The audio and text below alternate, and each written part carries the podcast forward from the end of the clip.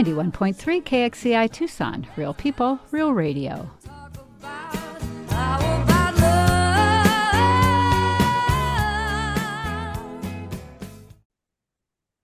Hello, Tucson. Welcome to 91.3 KXCI Radio. This is Kathy Harris bringing you Broad Perspectives Radio. Broad Perspectives is a program by women, about women, but for everyone. You can learn more on our Broad Perspectives radio page at kxci.org. My co host, Aspen Green, is unfortunately not here today, but she will return next week. For today, we have a very interesting guest to talk about something we can all relate to sleep. Aynur Okcay from the Arizona Sleep Center completed a sleep medicine fellowship program at the Mayo Clinic in Rochester, Minnesota, which is one of the most comprehensive training facilities in the United States. Having a primary care background, Dr. Okcay realizes an inseparable relationship between healthy sleep and overall well being. She has an extensive research background at the Mayo Clinic, focusing on the cardiovascular aspect of sleep disordered breathing. In her clinic, the Arizona Sleep Center, they treat patients of any age and use multidisciplinary approaches to treat sleep related disorders. Dr. Okcay listens closely to her patients to create a unique plan that will fit the individual patient's lifestyle and improve the quality of their sleep. Dr. Okcay, welcome to our show. Thank you so much for having me. Uh, we're so delighted you could take the time to be with us today to talk about this very important issue to all of us sleep. We usually ask people why they moved to Tucson. So I'm going to ask you, how does it you ended up in Tucson? I grew up in Turkey, a beautiful country. And as soon as I graduated from medical school, I moved to United States because my husband, who is also Turkish, was living in Minnesota. So I ended up working at Mayo Clinic and went to Iowa for my residency training, came back to Mayo Clinic for uh, further sleep medicine training. But I just decided I wasn't happy in cold. So also I went to Montana for my first job and was there almost four years, but decided that I can't raise kid and be happy in cold environment. So basically the weather brought us here. We are happy here. and that is what most people come here for, including myself. And believe me, I have family in Minnesota. I don't go there in the wintertime. I understand perfectly. Let's start out by you telling us what attracted you to the field of sleep medicine. I started volunteering at Mayo Clinic at their clinical research lab. I was fortunate enough to get research funding from the National Institute of Health, which allowed me to stay at Mayo Clinic almost three years. And during all these times, I was learning sleep medicine in depth and fell in love more. During my training at Mayo Clinic, I did a few publications presented at international and national conferences regarding all about sleep and cardiovascular health. And at the end, I also wrote a book chapter regarding sleep apnea and liver disorder. So the sleep is so interesting and but at the same time could be challenging because it's typically patients are unaware of their particular symptoms during sleep. Unfortunately, in most cases, patients blame their symptoms of unhealthy sleep to the other areas, which could delay the diagnosis. And moreover, patients could have misdiagnosis, and especially in the mental health area, that ends up taking unnecessary medications. This is what I typically see in my clinic that after we make the thorough diagnosis and link to their symptoms, sometimes we can end up deprescribing all their existing medications and able to help them understand what the real issue was. So I am also a primary care physician, so I cannot imagine an optimum treatment for a patients of their chronic illnesses unless we address their sleep health as well. So as far as research studies has been shown that there is a 50% link between having high blood pressure, arrhythmias, which is an irregular heart rhythm that can cause stroke, there's a link between untreated sleep apnea and heart attack, sudden death, anxiety, depression, cognitive impairments, such as dementia or Alzheimer. It's important to mention that sleep could worsen immunity and could cause hormonal imbalances. As you see, I can go on, but I'll stop here. well, that's fascinating, though. It sounds like what you're saying, rather than other problems causing sleep issues, it's the sleep issues that may be causing the other problems there is a big link between of course other illnesses the medications. I mean anything everything can affect our sleep health.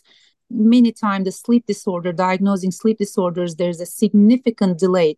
Then patients end up developing other illnesses which could have been prevented if someone studied let's say 10 years earlier rather than you know later. So that's what i see often okay that's very interesting tell us what specific reasons do people come to you for at the arizona sleep center so patient can come to us for all kind of sleep issues, but most commonly uh, sleep apnea is one of the leading sleep disorder, which is the very important due to cardiovascular link.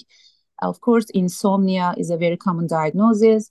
Patients with excessive daytime sleepiness, narcolepsy, restless leg syndrome. I think these are the most common. I also have a group of patients that I've been helping with REM sleep behavior disorder, which is an interesting disorder which can be dangerous to their bed partner as well as themselves that can lead falling out of bed or causing serious injuries. Okay, that's a lot of different reasons. When people have these sleep disorders, how does that affect the rest of their life? These are excellent questions. So, I would say that if you live with a sleep disorder, you would be on a survival mode so it all depends on how long and how severe the sleep disorder is. The patient could end up with chronic fatigue, high blood pressure, obesity, hormonal imbalances. For example, erectile dysfunction, even at a young age, is expected in the setting of untreated sleep apnea. And patients end up waking unrefreshed and tired, could definitely increase the risk for anxiety disorder and depression. And moreover, it's also negatively impact your romance and ability to sleep with your partner.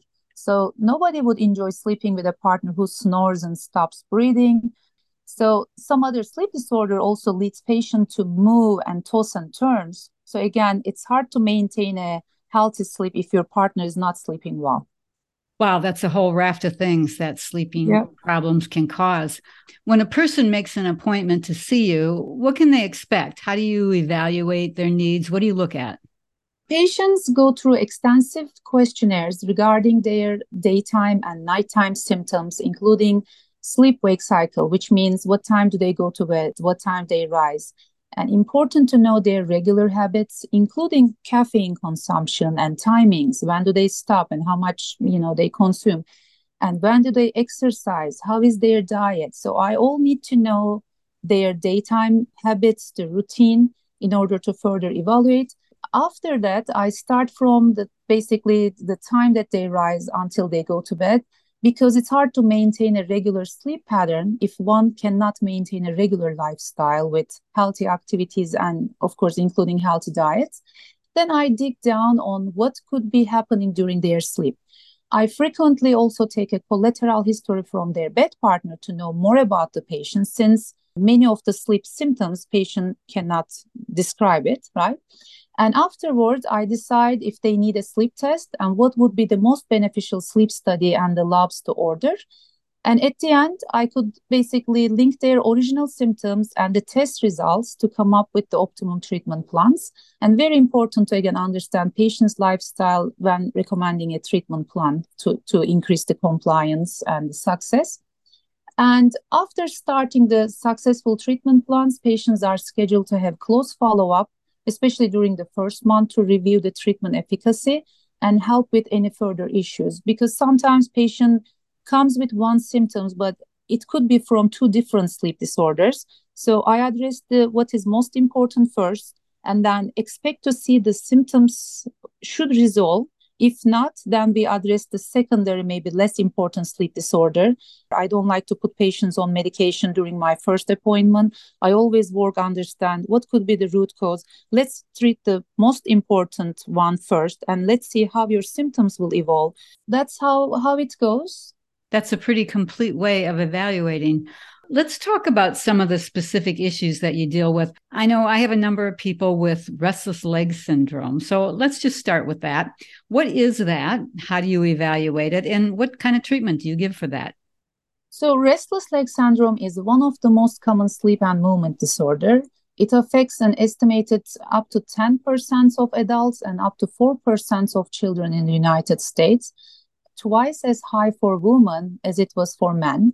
If the patient is not on any pain medication or sedating medication, then patient could pick up their symptoms. Because many cases patients live with untreated restless leg syndrome but they have no clue because of their medications the suppressing effect. But typical symptoms present as creepy crawly sensation or heavy feelings typically involves legs but could be involve arm or abdomen or head. Basically patients could describe i have anxious mind. I can't shut down my brain. And very important to mention that it's not a numbness or tingling or pain. It's another category. It's a creepy crawly or heavy sensation that builds up so restless leg symptoms improve with movement or massage, but during the resting, they come back. The symptoms comes back, which can be very annoying during the evening and bedtime or middle of the night.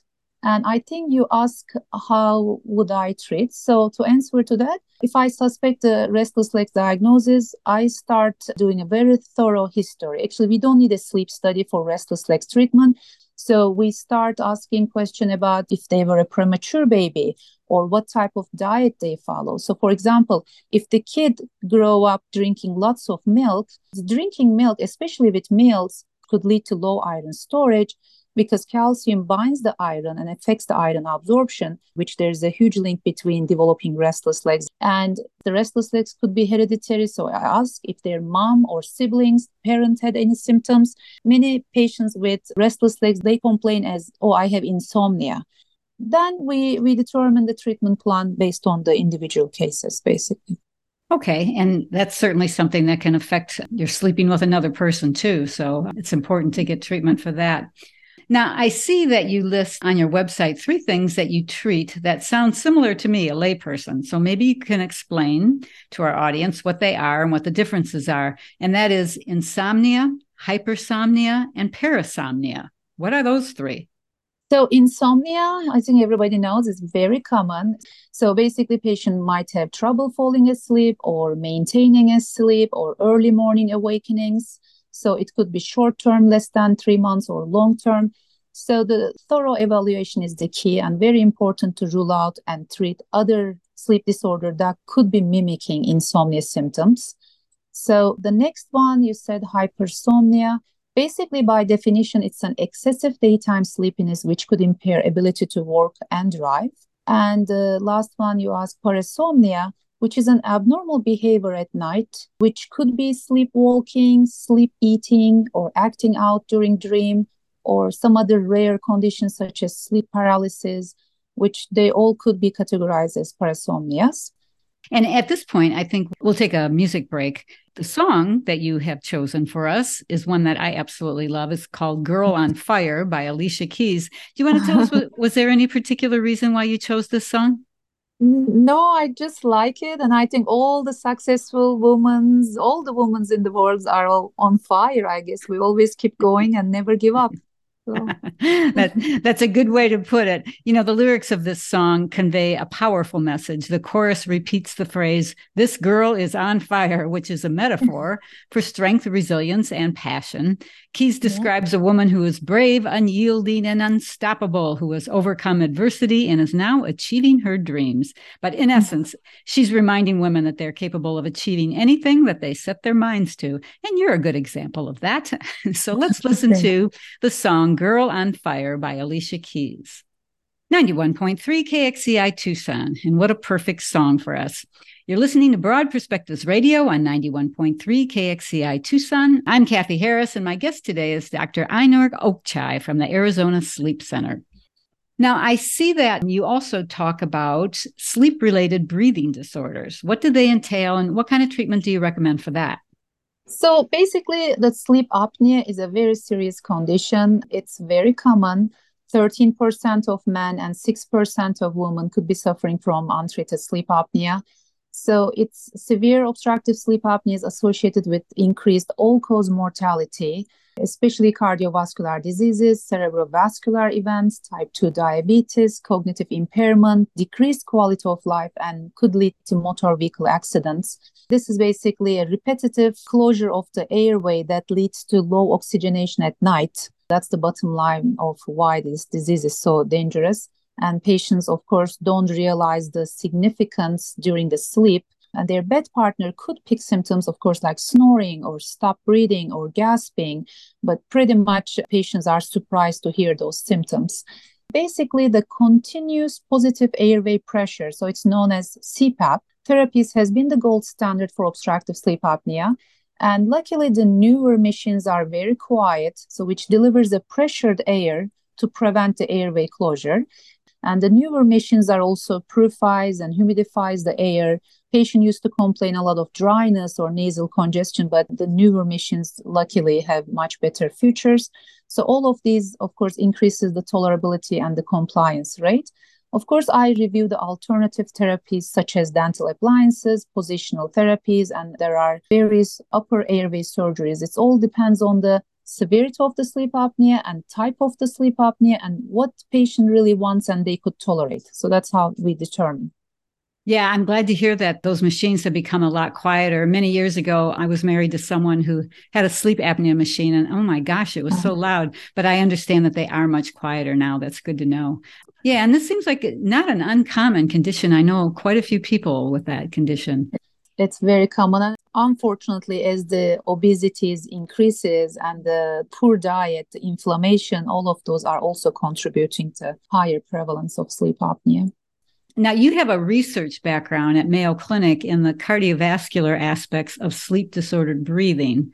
Can you explain a little about that and what have you discovered about it?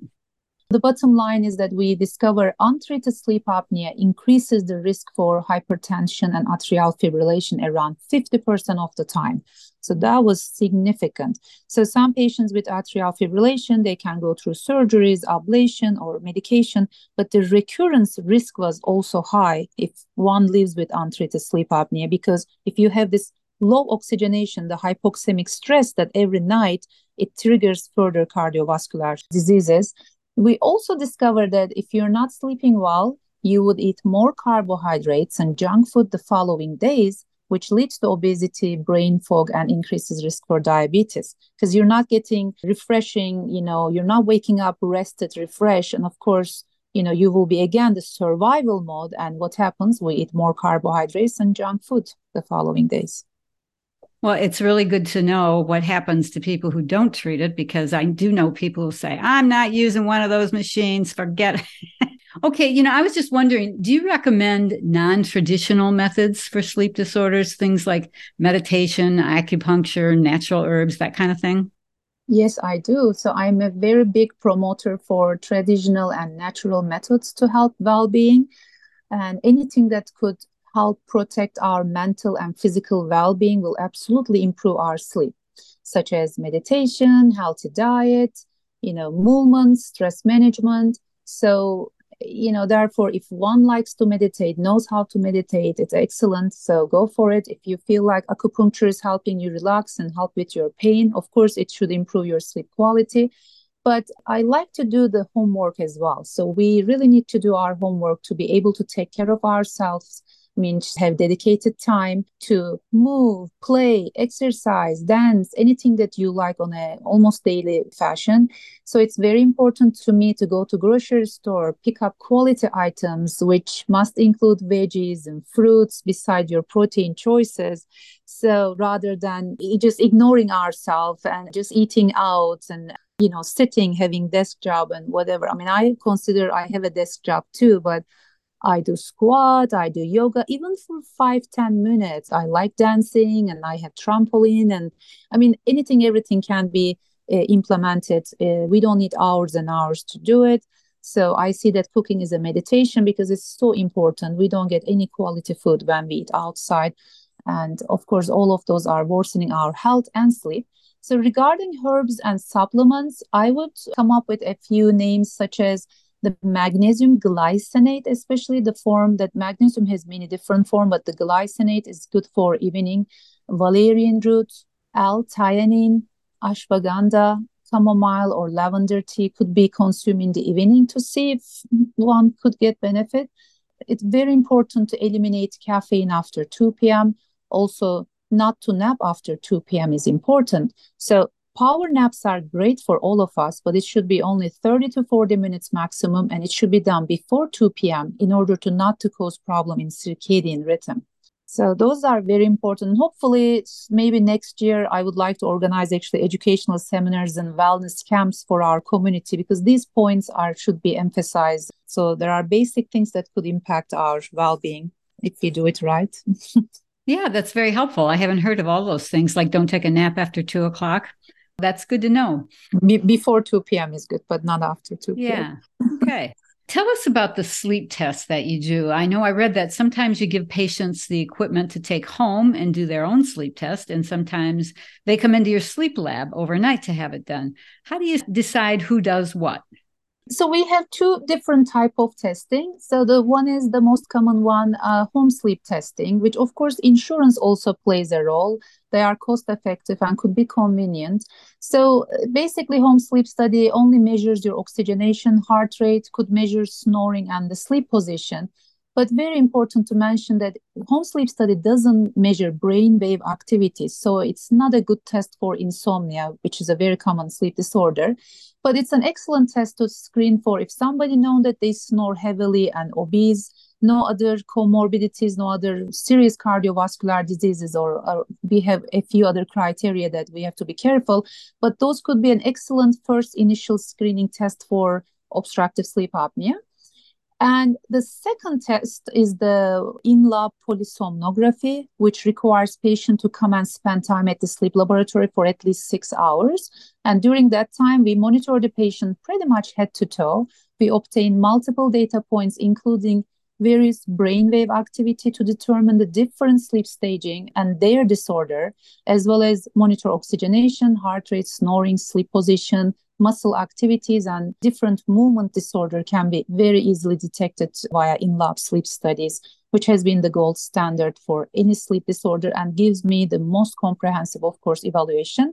So we really determine based on every patient is unique and and their age gender and their other illnesses and symptoms which helps me determine. So we have all those options Okay, and we're getting close to being out of time, but can you tell us quickly? Do you know how successful your treatments are for the various sleep disorders? Do you conduct follow up or, or do research about how it all comes out in the end? Oh, absolutely. We work hard to improve the symptoms at least 90 to 100% better because once the patient go through this comprehensive evaluation and the test results and a few labs, it's come to me very easy to understand what they have. Is it a sleep disorder or is it is it a medication effect or is this associated with other things? So the for example let's talk about the sleep apnea right? So if i end up prescribing a cpap prescription so we see them first month to make sure that they are comfortable with the mask and the pressure Uh, as well as we activate the comfort features in the device to minimize any discomfort. We have two full-time respiratory therapists. We have clinical educator and the night, the registered polysomnographist that as soon as I identify, diagnose, and initiate the therapy, we have whole team work for the patient's comfort and troubleshooting. So our success rate has been over 90% with the improving symptoms and maintaining their sleep health. Wow, that's fabulous. Well, tell us, how can our listeners contact you to make an appointment if they'd like to? So, two ways either contacting us through our website, which is www.mysleepdr.com. So, it's my sleep doctor, but it's a DR. So, www.mysleepdr.com or calling us 520 849 7222. Okay. Well, unfortunately, we are out of time. There's so much more oh. we could talk about. We may have to have you back to talk about some of these things in more detail.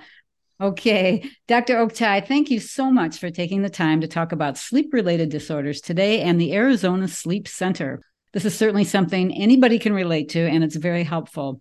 And thanks to all of you out there for being with us today. You've been listening to Broad Perspectives Radio on 91.3 KXCI Tucson. I'm Kathy Harris, and you can learn more on our Broad Perspectives Radio page at kxci.org. For now, stay tuned because next up we have Boom Goddess Radio with Jennifer Davis Page. Have a great Sunday, get plenty of sleep, and we'll see you next week.